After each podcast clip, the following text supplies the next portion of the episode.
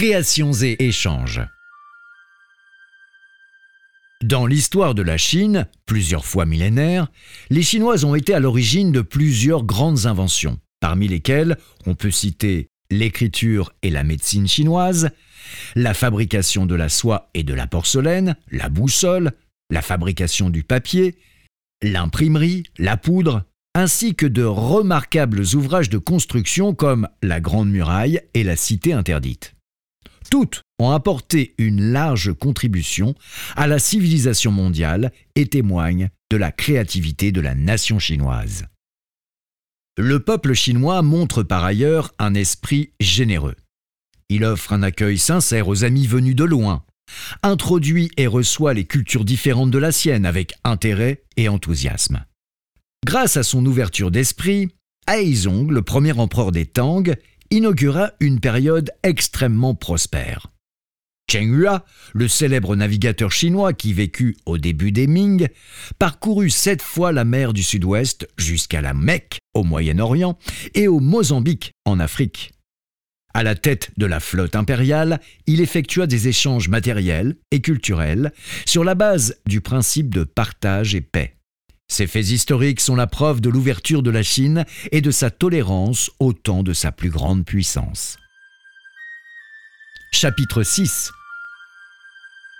L'écriture chinoise, des signes poétiques. Aujourd'hui, de plus en plus de gens dans le monde étudient le chinois.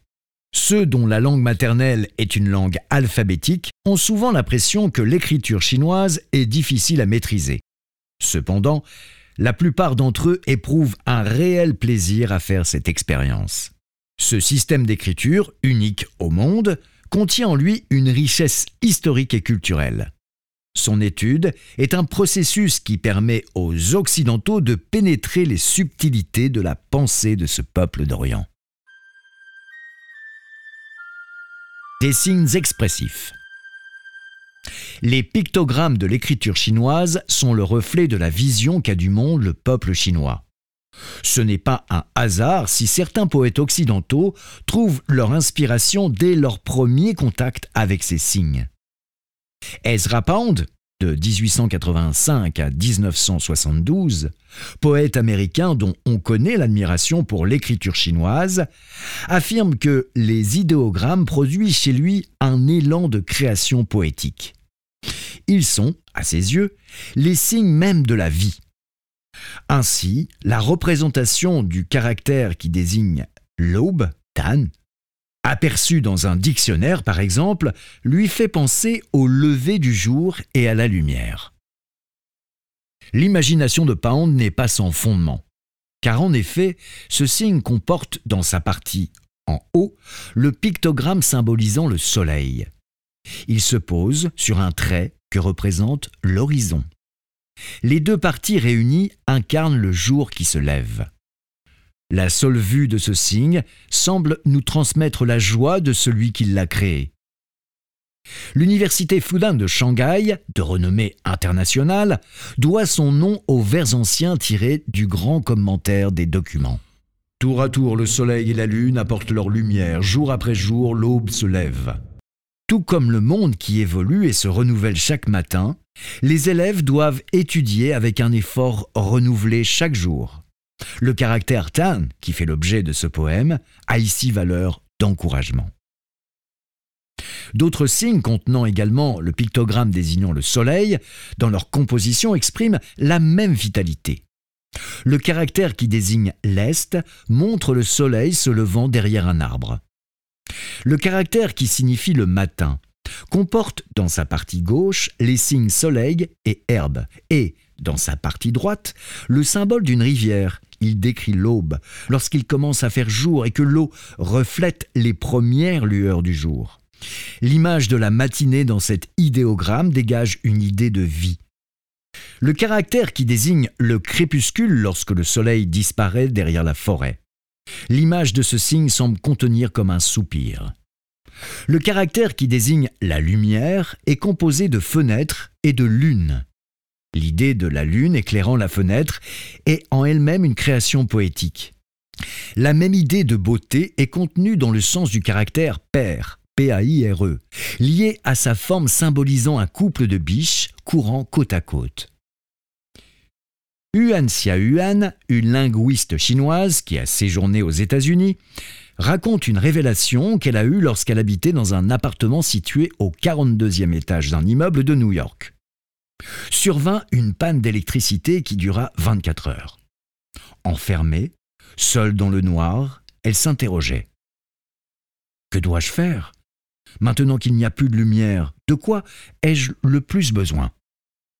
En réalisant que l'eau, à ces moments-là, avait plus d'importance que la nourriture et que, sans eau, personne ne peut vivre, elle vit se former dans son esprit le caractère qui désigne « vivre ». Ce signe comporte le radical « eau » et semble dire clairement que l'eau est primordiale pour la vie de l'humain. « Dans un noir d'ébène, dit la linguiste, je me sentais très proche de la sagesse des anciens. »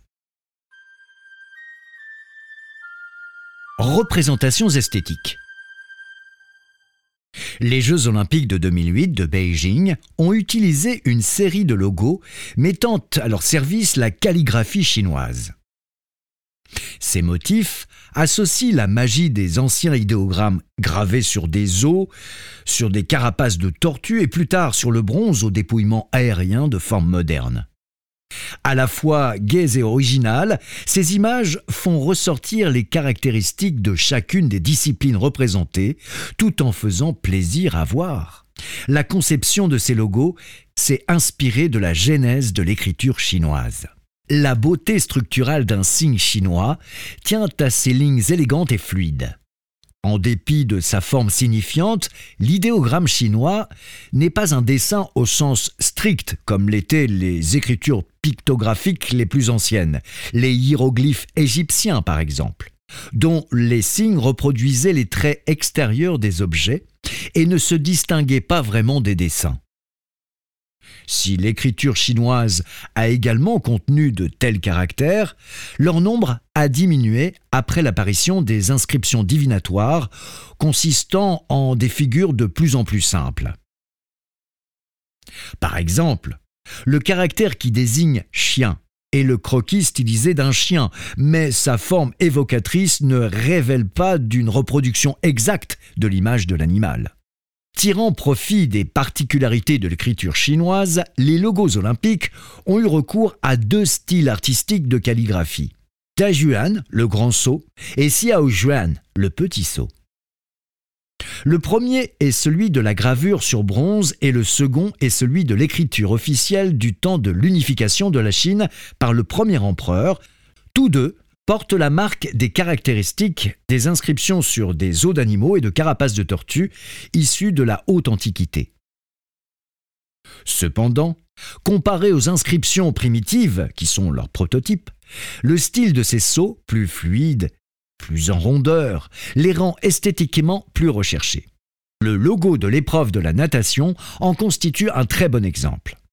Ce logo est composé de deux parties. En haut du logo se trouve le symbole d'un nageur et en bas celui de l'eau.